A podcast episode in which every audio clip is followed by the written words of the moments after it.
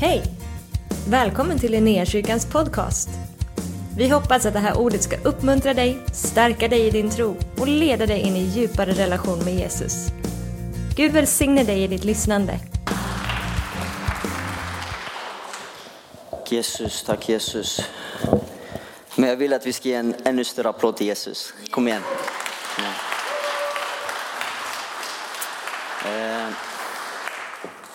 Det står så här i eh, de första verserna som, eh, som var på den versen som eh, Jenny läste ut förut. Och Paulus han börjar med de verserna hur vi ska vara grundade i kärleken och hur Kristus ska bo i våra hjärtan och allt det här. Han börjar med att säga därför böjer jag mina knän inför Fadern. Och sen ett annat bibelord bara och det är Jakob. Han säger Gud står emot de högmodiga men ger nåd åt de ödmjuka. Så innan vi går in i det här så vill jag bara att fästa våran blick på Jesus. Att vi böjer knä inför Fadern, han som är den högste, han som förtjänar allt lov, allt pris, all ära. Precis som Lovisa sa, låt inte den här stunden när ni kommer hit, don't waste this time. Don't waste this time, för vi kom inte hit för att ha gemenskap, även om gemenskapen är fantastisk. Vi kommer hit för att tillbe. Herrarnas herre och konungarnas konung, du som har skapat allting Fader. Jag ber Herre Jesus att du ska ödmjuka oss den här stunden Fader, den här gudstjänsten Herre. Att vi ska förstå våran fattigdom utan dig Herre. Att utan dig klarar vi ingenting Herre Jesus. Att du ska kalibrera våra hjärtan, att du ska rikta in våra hjärtan på dig Herre Jesus. Trons upphovsman och fullkomnare Herre Jesus. På samma sätt som när du kom ner till jorden Fader, du, läm du lämnade din himmelska majestät för att komma ner och bli lik människorna som en av oss. Du begränsade din gudomlighet för att komma ner och vadå? Du ödmjukade dig. Du tjänade människorna, du tvättade lärjungarnas fötter. Du rörde vid spetälska, de som var utstötta ur samhället, de som inte fick vara med. Du tjänade dem Fader. Och det är det som är evangeliet, att vi ska göra precis som du gjorde. Du kom ner till jorden för att visa på ett perfekt exempel, Herre Jesus. Du kom ner för att visa ett perfekt exempel på hur vi ska leva och hur vi ska ta hand om varandra. I kärlek, i ödmjukhet till varandra Fader. Men inte en falsk ödmjukhet. En ödmjukhet inte bara för människor utan först och främst till dig Herre Jesus. Vi ödmjukar oss inför dig och du lär oss att älska dig Herre Jesus. För utan dig Herre så kan inte vi älska våra nästa. Vi kan inte betjäna varandra, vi kan inte ta hand om vår församling om inte vi sätter vårt fokus på dig Fader. Ber heliga Ande, gör någonting nytt i våra hjärtan nu Herre Jesus. Det är din ord som talar Fader. Shibarabasento. Kuralabashitaramas. Halleluja. Tack Jesus. Amen. Praise God. Praise God. Jag tänkte göra något lite annorlunda idag. Det brukar vi inte göra i Linnéakyrkan. Jag tänker köra en liten presentation. Du vet. Eh, ja. Vi kör igång direkt. Eh, det här med ödmjukhet är någonting som, eh, som inte bara eh, Michelle eh, talar om och, eh, och som jag nyss pratade om utan det är någonting som har väckt hela vår församling den sista tiden. Vi hade bön och fastevecka, inte nu veckan som var utan veckan innan det så hade vi bön och fastevecka. Och när man ber och fastar så ödmjukar man sig verkligen inför Gud. Du väljer att avstå från mat för att närma dig honom, eller hur? Du gör inte det på grund av liksom viktgrejer utan du gör det för att komma närmare Gud. För det är så att i våran kropp, det vet ni själva, vi har ett kött. Tack Jesus. Och vi har en ande. Men det är en strid hela tiden i vårt hjärta mellan köttet och anden. Och den man matar, det är den som kommer tala i ditt liv. Det är den som kommer göra så att du agerar som du gör. Så när man stryper grisen, när man stryper köttet, då får anden tala fritt. Då kommer anden till liv. Och jag fick uppleva på, flera håll och kanter Och inte ens bara i Linnékyrkan, utan jag var på bön och fastedag. Träffade Jockes farsa uppe i Tjörn. Det var fantastiskt. Samma sak där. Ödmjuka sig, ödmjuka sig. Be, be och ödmjuka sig inför Fadern så kommer han göra verket. Att det inte är vi som gör verket. För det är så lätt att fastna hela tiden att vi ska göra grejer, du vet. Men om vi bara söker Gud så blir allting en frukt. Förstår ni? Det sker på automatik. Vi kan älska våra nästa när vi älskar Gud först. Amen. Okej, okay, så jag tänkte gå igenom lite, lite historia faktiskt med er. Eh, lite kort svensk historia. För det vi vill göra, det som är våran mission på jorden, jag ska bara säga det, vi alla här är missionärer. Okej? Okay? För våran hemadress är himlen. Okej, okay? så vi är på missionsresa, under hela vårt liv på jorden så är vi på missionsresa. Vi är bara här en väldigt kort tid. Livet på jorden, det är en fis jämfört med evigheten. Det är ingenting. Eh, så, så målet är vi ska göra, vi ska bygga kyrka, eller hur? Sverige har inte alltid varit så bra som, som, eh, Ehm, som vi har liksom upplevt nu och som vi får uppleva. där liksom skola, sjukvård och välfärd och allting liksom fungerar bra. Utan bara för 200 år sedan på 1800-talet, tidigt 1800-tal, så såg många svenska hus, hem ut så här faktiskt. Det kan man inte tro. Men Sverige var ett av de fattigaste länderna i, eh, i Europa. Och det var hög depression i Sverige. Eh, det var eh, mycket sprit, eh, otroligt mycket sprit. Här har ni en, en, en eh, årsförbrukning per invånare. Eh, eh, alkohol då och så ser ni det 1829 så står det 46 liter av 50 procent. Kan man ens köpa 50 procent på systemet idag? Vodka är typ 37, eller hur? Eh, och kom ihåg att nu räknar de in barn, eh, spädbarn, kvinnor och de drack inte. Så om det är en liter i veckan för att ta som en vodka 37 idag liksom. Men så tar man bort kvinnor, barn och allt det där. Det blir rätt många liter för de männen som drack, eller hur? De konsumerar mer eh, sprit än vatten. Men sen hände det någonting där va. Sen att det liksom drastiskt eh, blir lägre och lägre. Så det var inte bara bajs utan det blev bra sen. Vi hoppar in i första bibelordet. Om ni har era biblar med er, jag uppmuntrar er verkligen, ta fram era biblar. Det jag älskar när man får höra det här prasslet av biblar, jag är så trött egentligen på teknik. Det här är nice, man ska vara i ordet. Som Derek Prince, jag vet inte om ni vet vem det är, men han är tung. Han predikar jättelänge, flera timmar, bara för att han ska hålla på och du vet, leta och du vet, han hittar inte och så ska han leta lite till och det är nice. Eh, men för er som inte har biblar så har jag ändå gjort det lätt för er. Vi har ett bibelord här. Och det jag talar om nu, det är ju Sveriges historia kopplat med liksom Guds folks historia. Och så försöker vi liksom sammanfatta det. Jag är inte värstingtalare, eh, men, eh, men försök att hänga med ändå. Så den här texten är inte till Sverige på 1800-talet utan det är till Israels folk. Men det är lite på samma grej att liksom landet ligger i ruiner, eller templet ligger i ruiner. Så det står så här. Så säger Herren Sebot. Detta folk säger, tiden har inte kommit än, tiden att bygga upp Herrens hus. Och Herrens ord kom genom profeten Hagai. Han sa, är det tid för er att själva bo i panelklädda hus medan detta hus ligger i ruiner? Alltså hans kyrka. Så säger nu Herren Sebot, lägg märke till hur det går för er. Ni sår mycket men skördar lite. Ni äter men blir inte mätta. Ni dricker men blir inte glada. Ni klär er men blir inte varma. Den som får lön har hål i börsen. Så säger Herren Sebaot. Lägg märke till hur det går för er. Några verser fram. Varför, säger Herren? För att mitt hus ligger i ruiner, medan ni alla har brott med era egna hus. Därför har himlen över er hållit tillbaka sin dag och jorden håller tillbaka sin gröda.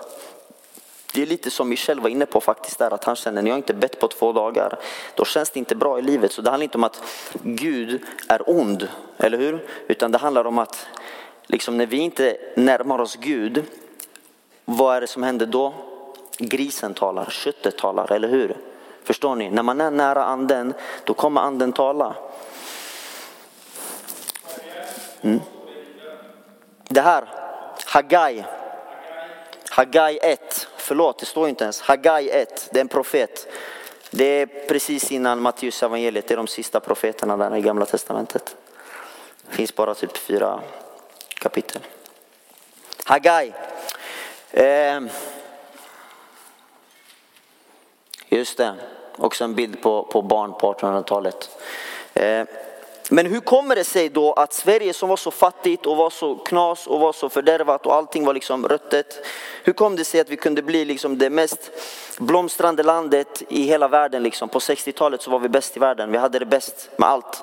Hur kom det sig? Barnen började be.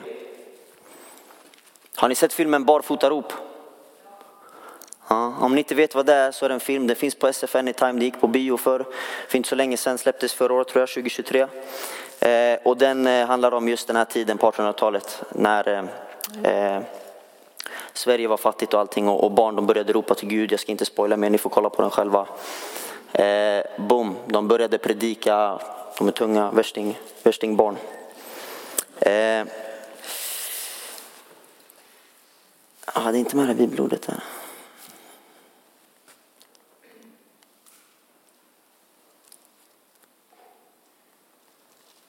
Jag glömde ett bibelord men jag, jag får hitta den här i bibeln bara istället. Till Rick Prince. Ni kommer få vara här länge idag.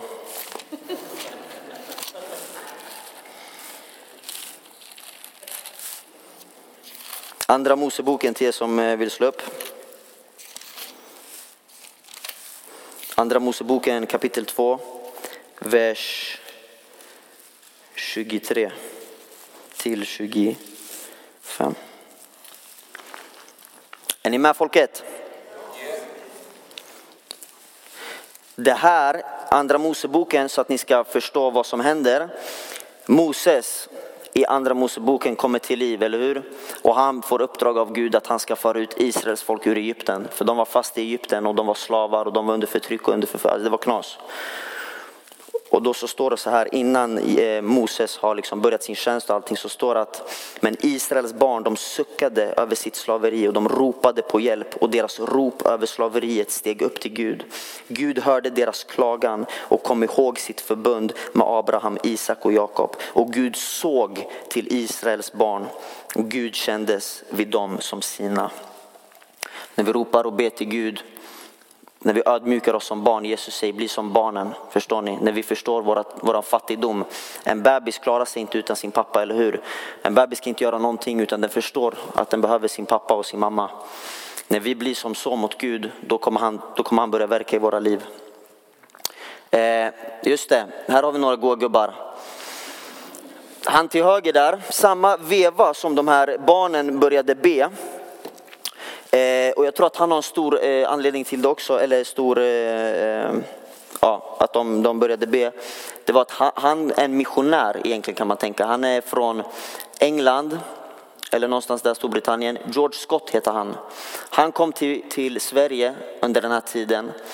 Och under den tiden så var det inte 10 miljoner som bodde i Sverige utan det var mycket mindre befolkning vet inte exakt hur många det var, men han delade ut, han gjorde mycket bra grejer, men han delade ut ungefär 300, eller vad säger jag, 3 miljoner biblar. Eh, och på den här tiden så var det också, eh, alltså det var, det var kyrkan och det var Jesus som startade skolorna. Det var de som hade skolorna. Eh, så han och hans eh, vänner, han till vänster där, han var med och startade EFS om ni vet vad det är. För Svenska kyrkan var knas på den här tiden. Ehm, vi har en till gubbe här, Fredrik Nilsson. Det här var en till av de här tre, de alla var vänner. Ehm, och han gjorde det första troende dopet i Sveriges historia. Nere i Vallersvikskyrkan i Frillesås i Kungsbacka. Och det är där också vi Mission Gbg har varit och haft eh, varje fredag så har vi varit där och, och boostat dem och, och, varit lite ungdomsledare för dem. Och liksom, eh, så vi har varit nere i, i Frillesås. Och han, när han predikade och döpte människor utanför Svenska kyrkans ramar, utanför deras tillåtelse, så, så ledde det till att han fick sitta inne, inne i fängelset. Eh, och eh, det var inga bra fängelser. Han var tvungen att springa där inne och liksom studsa och hoppa för att hålla sig vid liv för att det var så kallt. Eh, och sen efter det, det blev han landsförvisad. Han fick inte vara kvar i Sverige utan de skickade han till, till USA på grund av att han pratade om Jesus utanför Svenska kyrkan och att han inte var en präst. Så EFS och allt det där, baptist, frikyrkan kom till liv i alla fall genom den här vevan och eh, då så kommer vi till nästa i Hagai och det är samma kapitel men verserna längre fram. Så i den här vevan, barnen började ju be och de här grabbarna kom hit och de började predika Jesus fast det var förföljelse, fast det var nöd. Och så står det så här, nu kopplar vi tillbaka till Israel men tänker att det också är Sverige. Alla de som var kvar av folket lyssnade till Herren sin Guds röst och till profeten Hagais ord eftersom Herren deras Gud hade sänt honom och folket fruktade Herren. Då sa Hagai, Herrens sändebud, genom ett budskap från Herren till folket. Jag är med er, säger Herren. Och Herren väckte en iver hos bla bla bla bla bla, alla de som var kvar av folket. Han väckte en iver hos alla de som var kvar av folket så att de började arbeta på Herren sin Guds hus. Okay. Hans hus stod i ruiner, de, började, de lyssnade till Guds röst, de lyssnade. Precis som Lovisa snackade om, vad var det, tre veckor sedan eller någonting. Så sa hon, lyssna till Guds röst. För om du tror på Gud så talar han till dig. Om du har den heliga ande på din insida, då talar han till dig. Det är bara att du har så mycket brus runt omkring som stör Guds röst köttet och allting. Kollar man på Netflix i åtta timmar om dagen och ber fem minuter på morgon och kväll. Konstigt att ni inte har Guds röst. Så är det. Tack Jesus. Ja, fängelsehåla. Det var förföljelse men de fortsatte. Det är lidande att följa Jesus men det är fantastiskt. Eh, och väckelse kom. Väckelse kom till Sverige. Så här ska det se ut snart också i Sverige i Jesu namn. Låt det få ske. Väckelse. Det här är Reinhard Bonke i Afrika. Han predikade för miljontals människor. Under ett möte så var det tre miljoner frälsningsbeslut som de fick på papper. Tre miljoner frälsta på en och samma gång. Ska vi dra till Stockholm nästa helg och bara frälsa staden? Alla blir troende, alla tror på Jesus. Så eh, väckelsen den upprättade ju människovärdet och ur den kom nykterhetsrörelsen och ur de båda arbetarrörelsen. Och det de här, när de lär ut i svenska skolor så lär de inte ut att det var Jesus som startade men det var Jesus som startade nykterhetsrörelsen. Det var därför folk blev nyktra. Det var därför den, eh, den, den eh, eh sjunkte så mycket, den siffran, på alkohol och arbetarrörelsen och det är det som man sagt att Sverige har blivit det landet som det har blivit liksom så du kunde blomstra. Men man har glömt bort Gud. Man glömde bort Gud.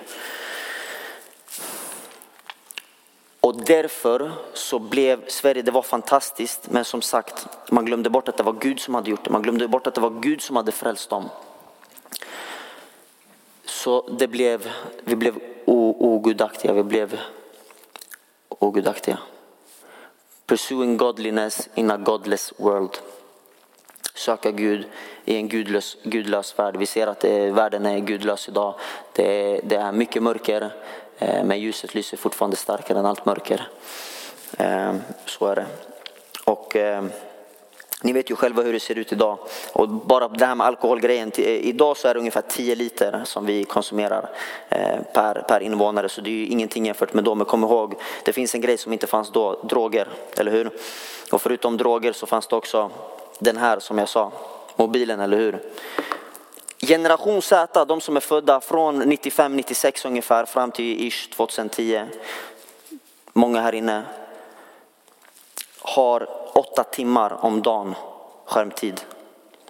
Vi spenderar åtta timmar online, inte bara på mobilen, men mobilen, datorn, surfplatta, tv. Vi spenderar mer än åtta timmar online per dag. Det är inte konstigt att vi mår psykiskt dåligt, det är inte konstigt att det är så mycket brus i våra huvuden. Och jag vill bara säga det också, det är inte politikernas fel eller världens fel. För politikerna, de gör det bästa de kan, eller hur? Vi kan inte skylla på politikerna, vi kan inte skylla på världen.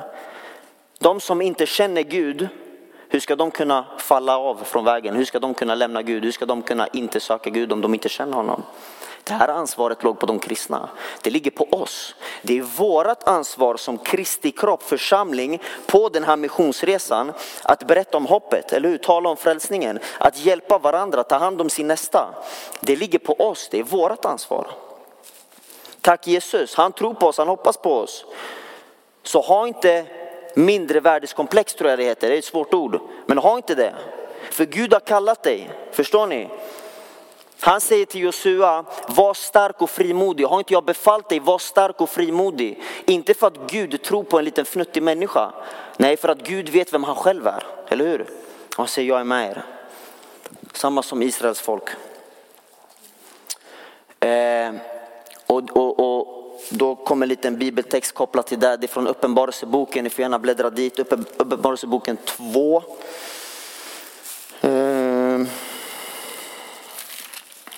Eh, vers 4-5. Jesus talar till församlingarna. Han säger så här. Innan har han sagt liksom du, du gör massa bra grejer och det som svenska, eller som vi, vi gör idag. Vi gör jättemycket goda gärningar och vi försöker hålla liksom, gott med våran granne och vi gör inte så mycket gott och liksom, Gud säger du är jätteduktig, fantastiskt. Men en sak har jag emot dig. Att du övergett din första kärlek. Vår första kärlek är Jesus. Kom därför ihåg varifrån du har fallit och vänd om och gör dina första gärningar. Annars om du inte vänder om kommer jag till dig och flyttar din ljusstake från dess plats. Alltså det är hårda ord. Ljusstake det representerar Guds närvaro i gamla testamentet. Det är det han talar om. Jag flyttar på, på din ljusstake. Han säger jag kommer lämna dig, jag kommer lämna min närvaro. Hur kommer det sig att vi läser så mycket i gamla testamentet om att människor dör i, i, liksom, i, i Guds närvaro? Och det är inte bara gamla testamentet, det är nya testamentet. Ananias och Safira i apostlagärningarna. De dog i Guds närvaro för han är en helig Gud. Han är en rättfärdig Gud. Synd kan inte vara på samma plats som helighet. Synd kan inte vara det Gud är. Förstår ni? Så på något sätt har ju han liksom reducerat sin härlighet på grund av våran position. Förstår ni? Det är knas.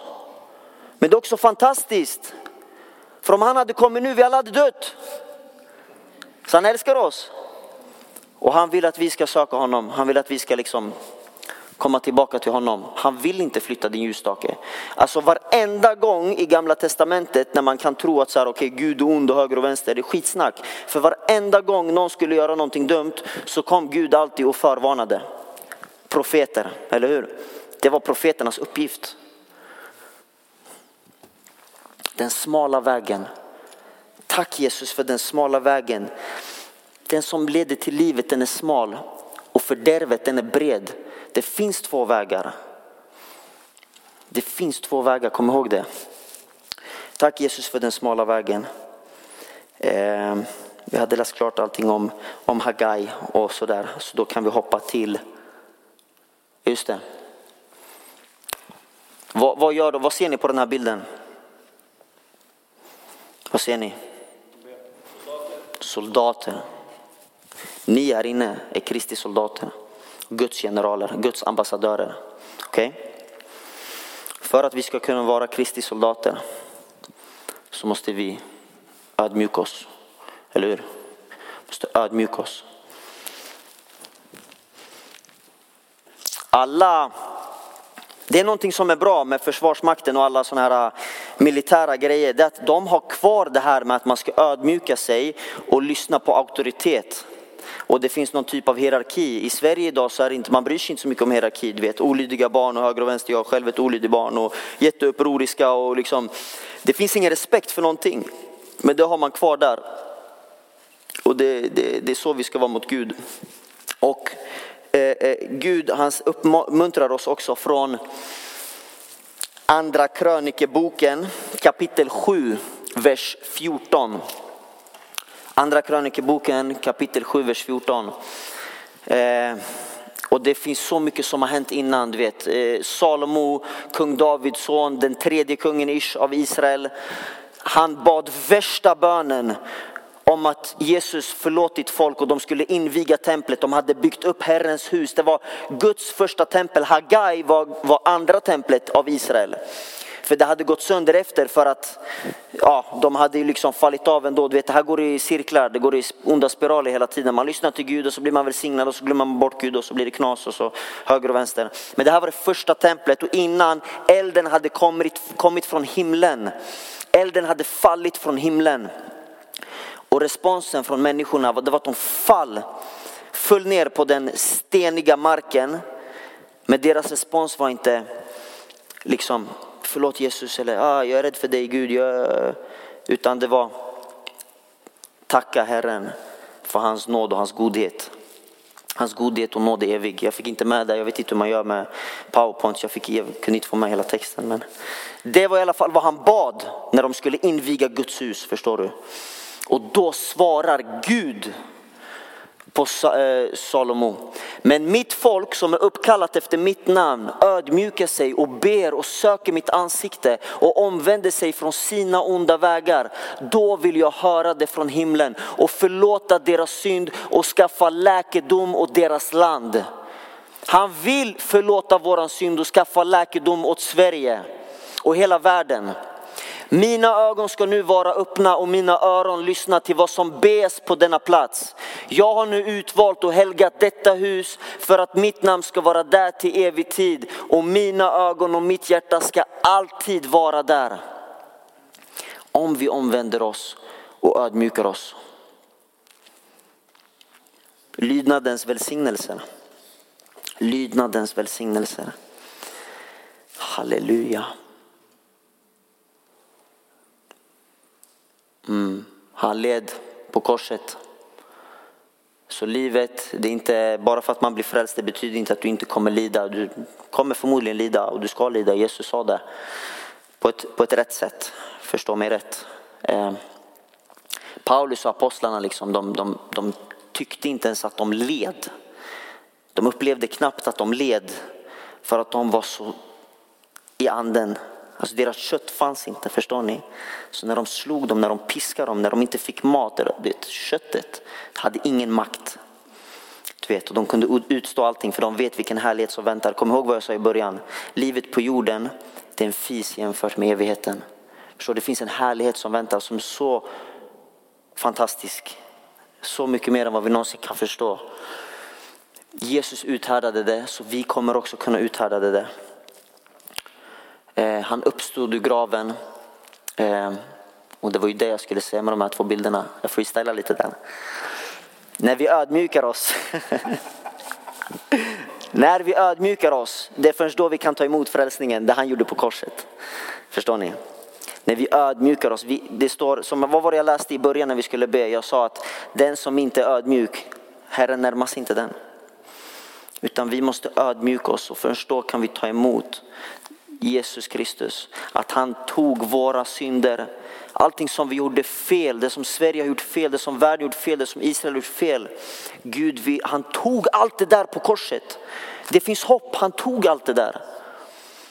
Och han dog inte, det var inte slutet utan han återuppstod.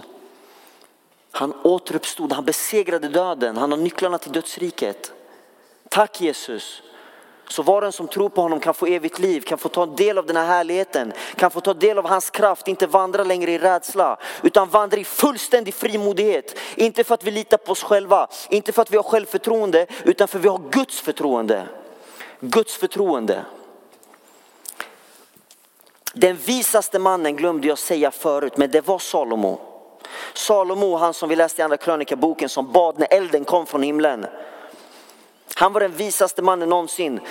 Gud, han, han, han, han var i bön till Gud och eh, Gud sa till honom, be om vad du vill. Be om vad du vill. Och vet ni vad han bad om? Han bad om vishet för att kunna leda sitt folk Israel. Han bad inte om pengar, han bad inte om tjejer, han bad inte om de här världsliga grejerna förstår ni så att han skulle ha det bra. Utan han bad om vishet så han ska kunna leda sitt folk rätt. Så att han gör det Gud vill. Det bad han. Och Gud hörde hans bön och Gud välsignade honom med att han blev den, det står i Bibeln, han blev den visaste mannen någonsin. Som någonsin kommer vara, någonsin vart allting. Det kom, Einstein, är också en fis jämfört med Salomo. Men Gud välsigna Einstein. Inget fel mot sånt, det är bara att jag vill höja upp Salomo, förstår ni? Eh, så Salomo, han var smartast och han var rikast. Han, var, han fick jättemycket välsignelse på grund av det. Och han, slu, han skrev det här, detta är slutsatsen efter han har liksom levt hela livet. Liksom. Han säger detta är slutsatsen. När allt blivit hört, frukta Gud och håll hans bud. Det gäller alla människor. Han, han sammanfattade allting. Men sen var inte han smartast i hela universum, för det är ju Gud. Men den smartaste mannen som någonsin funnits, någonsin kommer finnas, han säger frukta Gud och hans bud. Frukta Gud och hans bud. Det är också en grej som vi måste komma tillbaka till, frukta Gud, vet. Hur fruktar vi Gud rätt liksom? För vi ska inte vara rädda för Gud, men vi ska ha en vördnad för Gud. Liksom. Vet, om vi hade fruktat Gud och verkligen förstått vem han är, då hade vi aldrig syndat egentligen. Liksom. Det hade knappt gått. Så det är en bra plats att vara på också i ödmjukelse när man liksom fruktar Gud och bara så, nej men jag, jag tjänar inte människor, jag tjänar Gud. Och leva i ett sånt hela tiden att det är inte människor jag ska ha bekräftelse från, det är Gud jag ska ha bekräftelse från. Och hela tiden liksom frukta Gud och håll hans bud. Så blir det bra.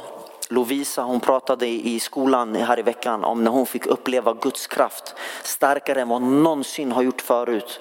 Och hon bara kände, tar jag emot mer kraft nu? Det var ju bön på ett stort möte.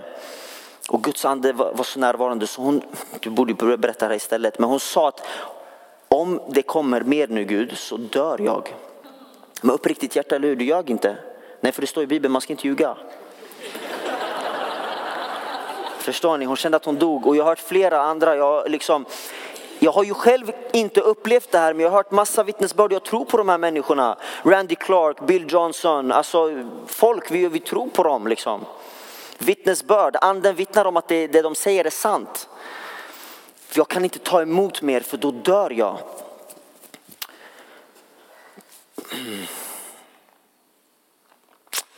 Jesus var visare än Salomo. Han säger så här. Matteus 22. Matteus kapitel 22. Fariseerna hörde att Jesus hade gjort saddukeerna svarslösa och samlades runt honom. En av dem, en laglärd, ville pröva honom och frågade Mästare, vilket är det största budet i lagen? Vi skulle ju hålla hans bud, eller hur? Vilket är det största budet i lagen? Han svarade, du ska älska Herren din Gud av hela ditt hjärta och av hela din själ och av hela ditt förstånd. Det är det största och första budet. Sedan kommer ett som liknar det. Du ska älska din nästa som dig själv. På dessa två bud hänger hela lagen och profeterna. Hela gamla testamentet säger älska Gud, älska din nästa. Och du kommer inte kunna älska din nästa om du inte älskar Gud först. För du ska älska Gud med hela din kraft, hela din själ, hela ditt förstånd. Och det, det, det, det, det är inte bara liksom man talar ut, jag älskar Jesus, jag älskar Jesus. Alla kan säga jag älskar Jesus, men älskar vi verkligen Jesus? Och det är en uppmuntran till att få komma till den platsen. Älskar jag verkligen Jesus? Vad är i mitt hjärta som står i vägen för Guds nåd, för Guds kraft, för Guds kärlek? Liksom? Vad står i vägen? För kom ihåg att vi tror ju ändå på att Gud är alla goda gåvors givare, att han är allt livs ursprung, att det inte finns någon ondska, inget hat, inget mörker i honom, utan bara sanning, godhet, ljus. Vi tror ju på det, eller hur? Det är det vi bekänner när vi kör trosbekännelsen och allt det här. Det är det vi tror på. Ändå så på något sätt så finns det en röst i huvudet som säger att Nej, men du kan klara det själv. Du kan försöka själv. Återigen köttet. Förstår ni? En strid mellan köttet och anden. Det finns en Satan också som viskar in lögner i ditt öra och som säger att eh, du tar lite ära, du tar lite, tar lite liksom glory. Vi måste, det är en bön för oss att Jesus ska få sitta på våran hjärtas tron. Jesus ska få sitta på våran hjärtas tron. Och vad vi ska be sen. Halleluja. Det här är från femte Mosebok. Kapitel 4, vers 29. Men om ni där söker Herren din Gud ska du finna honom om du söker honom av hela ditt hjärta och av hela din själ. När du är i nöd och allt detta händer dig i kommande dagar ska du vända om till Herren din Gud och lyda hans röst. För Herren din Gud är en barmhärtig Gud. Han ska inte överge dig eller förgöra dig. Han ska inte glömma det förbund han med ed har ingått med dina fäder.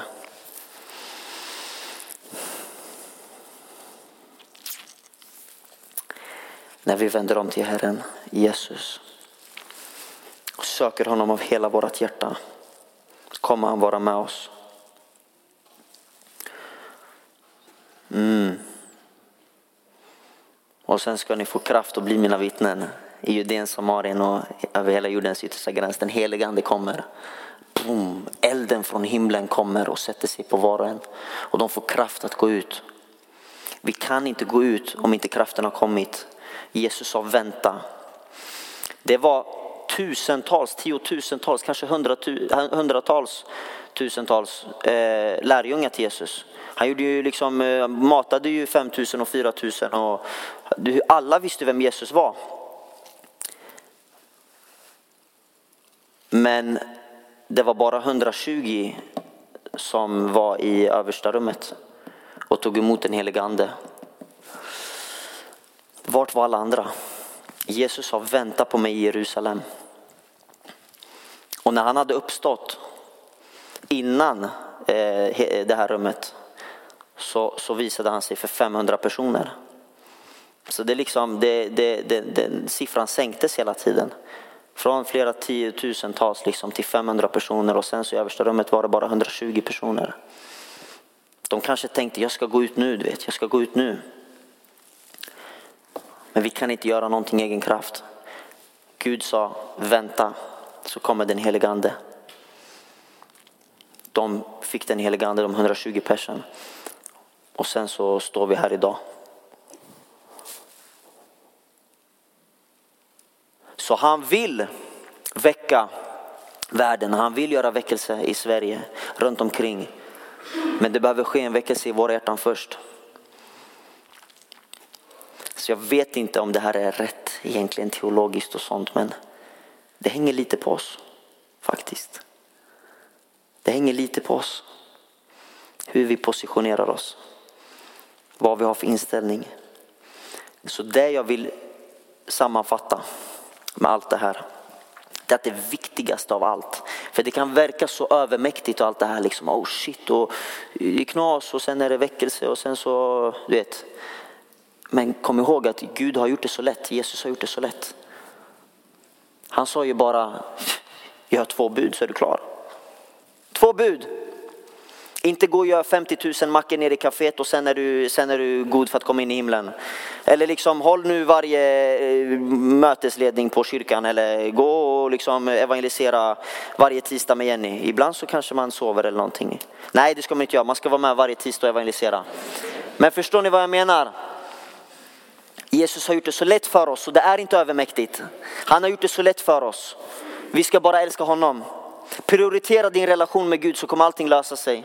Allting kommer bli underbart, allting kommer bli bra om du prioriterar Jesus, den viktigaste relationen. Prio ett, Jesus. Så kommer allting lösa sig. Sök först Guds rike och hans rättfärdighet. Eller hur? Inte bara Guds rike, så rättfärdighet också. Så det är någonting med det här med att frukta Gud och du vet omvända sig och ödmjuka sig, eller hur? För rättfärdighet är det som är, vi är inte stolta. Utan vi söker Gud och hans rike, hans rättfärdighet. Vad står det sen? Säg så alla hör. Så ska ni få allt. Kom, kom, allting kommer sen. Frukten kommer förbli i mig så förblir jag er. Ni kan inte bära frukt på egen hand utan ni måste vara inympade i trädet. Men hur mycket arbetar en gren egentligen? Den bara hänger där. Förstår ni? Den bara softar. Men den softar med Gud. Den softar med Gud. Eh, just det, ni ska få kraft och bli mina vittnen. Amen! Tack Jesus. Vet ni vad det är? Pray for the 1040 window. Nu börjar eh, omgång två, predikan. Alltså ja, ja tack Jesus. Eh, nej men vi hade faktiskt besök från två missionärer i, i onsdags. de har varit missionärer i Mellanöstern i över 17 år. Eh, en eh, kvinnan då, hon bara fick en sån längtan efter, efter muslimer när hon var ett barn redan liksom. Så hon var 19 år så åkte hon rätt ut till Mellanöstern.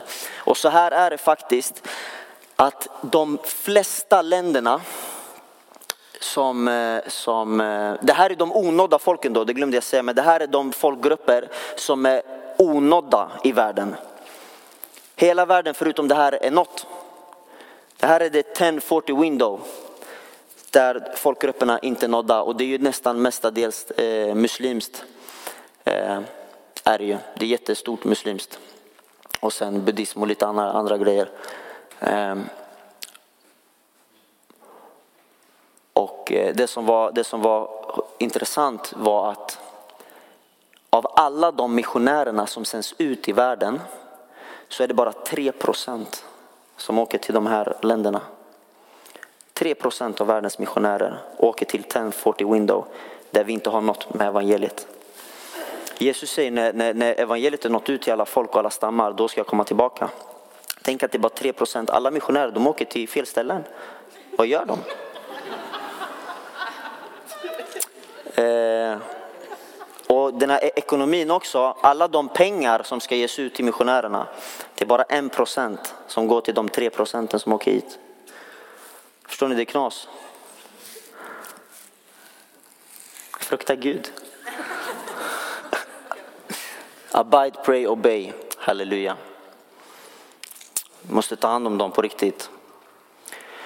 Folket i världen lider och vi, så vi har fått kärleken från Fadern för att vi ska kunna dela vidare med andra.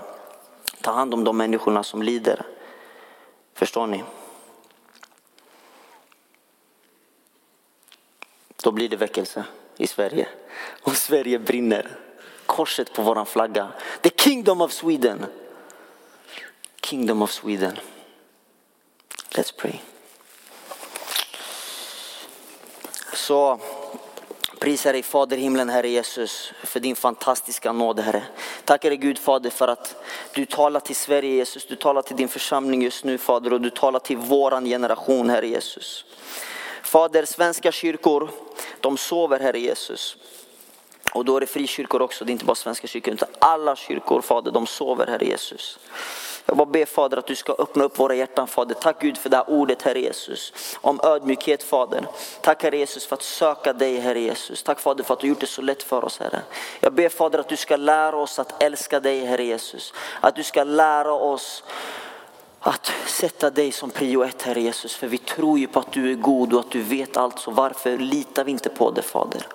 Jag bara ber Herre Jesus att du ska bryta idag tankebyggnader som, som reser sig upp mot kunskapen om dig Herre Jesus. Som får oss att tro på lögner Herre.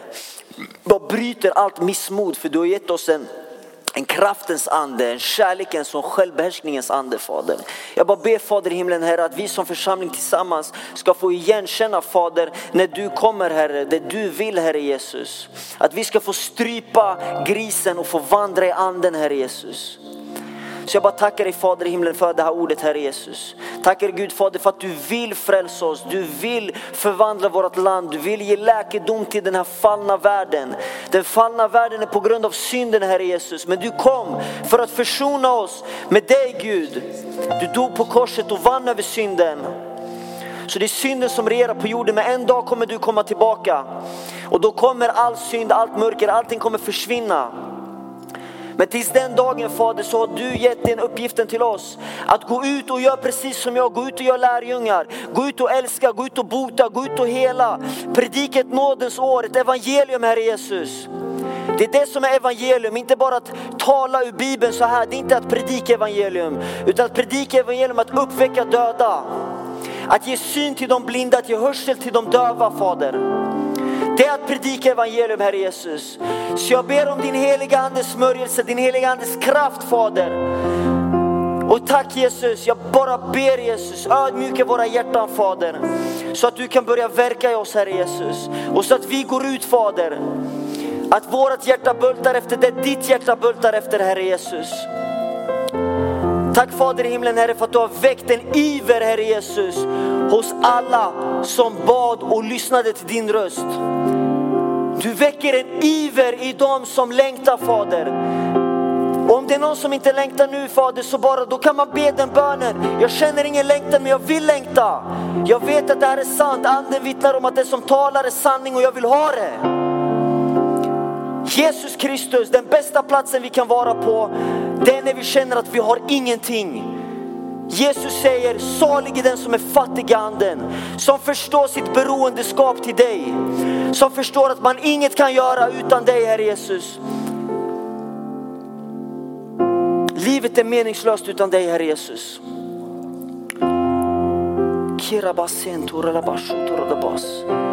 Fader förvandla våra hjärtan Jesus. Vi prisar dig, lär oss att be igen Jesus. Lär oss att älska dig Fader, lär oss att sätta dig först Herre Jesus. Tack Fader för då lovar du att det kommer bli bra Herre Jesus. Tack Jesus för att den härlighet som väntar oss Fader. Tack Fader för din nåd, den för oss inte till en, till, till en plats av att vi liksom skiter i, i, i att vi syndar. Det är inte det nåd är. Om vi har bärt på synd i våra liv och sen så bara skakar vi av det från axeln och så tänker det är Guds nåd. Det är inte Guds nåd. Det där är Satans lögn. Nåden för oss till lydnad och tacksamhet. Som Paulus säger. Den för oss till tacksamheten till dig Herre Jesus. Helige Fader Herre Jesus. Vi älskar dig, vi prisar dig. Så församlingen som Lovisa sa förut, hon får säga det igen. Ta vara på den här tiden. Be och sök hans ansikte, omvänd er från era synder. Jag ber Gud uppenbara i våra hjärtan Herre, alla som sitter här Fader. Det som är brus i våra liv, det som stör din närvaro, det som stör din röst Herre Jesus. Jag ber Fader att ditt ljus ska få lysa in i vårat hjärta Herre. Så att mörkret uppenbaras. Så vi exposar det och vi blir fria från det. För när vi bekänner synd inför Gud så förlåter han oss våra synder och han renar oss från all orättfärdighet. Och när vi också bekänner för våra bröder och systrar, vi måste bekänna för varandra, då skall vi bli helade. Det står också i den versen att om ni bekänner era synder för varandra och ber, ska ni bli helade. Så om ni känner att det liksom, oh shit, det skaver i mitt hjärta. Det är en fantastisk plats att vara på. Det är en fantastisk plats att vara på om ni känner att det skaver i hjärtat. För då kommer ni känna, Gud, rena mig. Rena mig och gör mig mer lik dig Herre Jesus. Och en uppmuntran till om det skaver för mycket och du känner att du är kass och att du är sämst och alla de här känslorna. Så är det inte så. Ingen synd är värre än någon annan. Vi alla har brottats, vi alla är syndare innan. Nu är vi rättfärdiga i Kristus, men vi alla har varit syndare. Jag kan säga dig, är du frälst?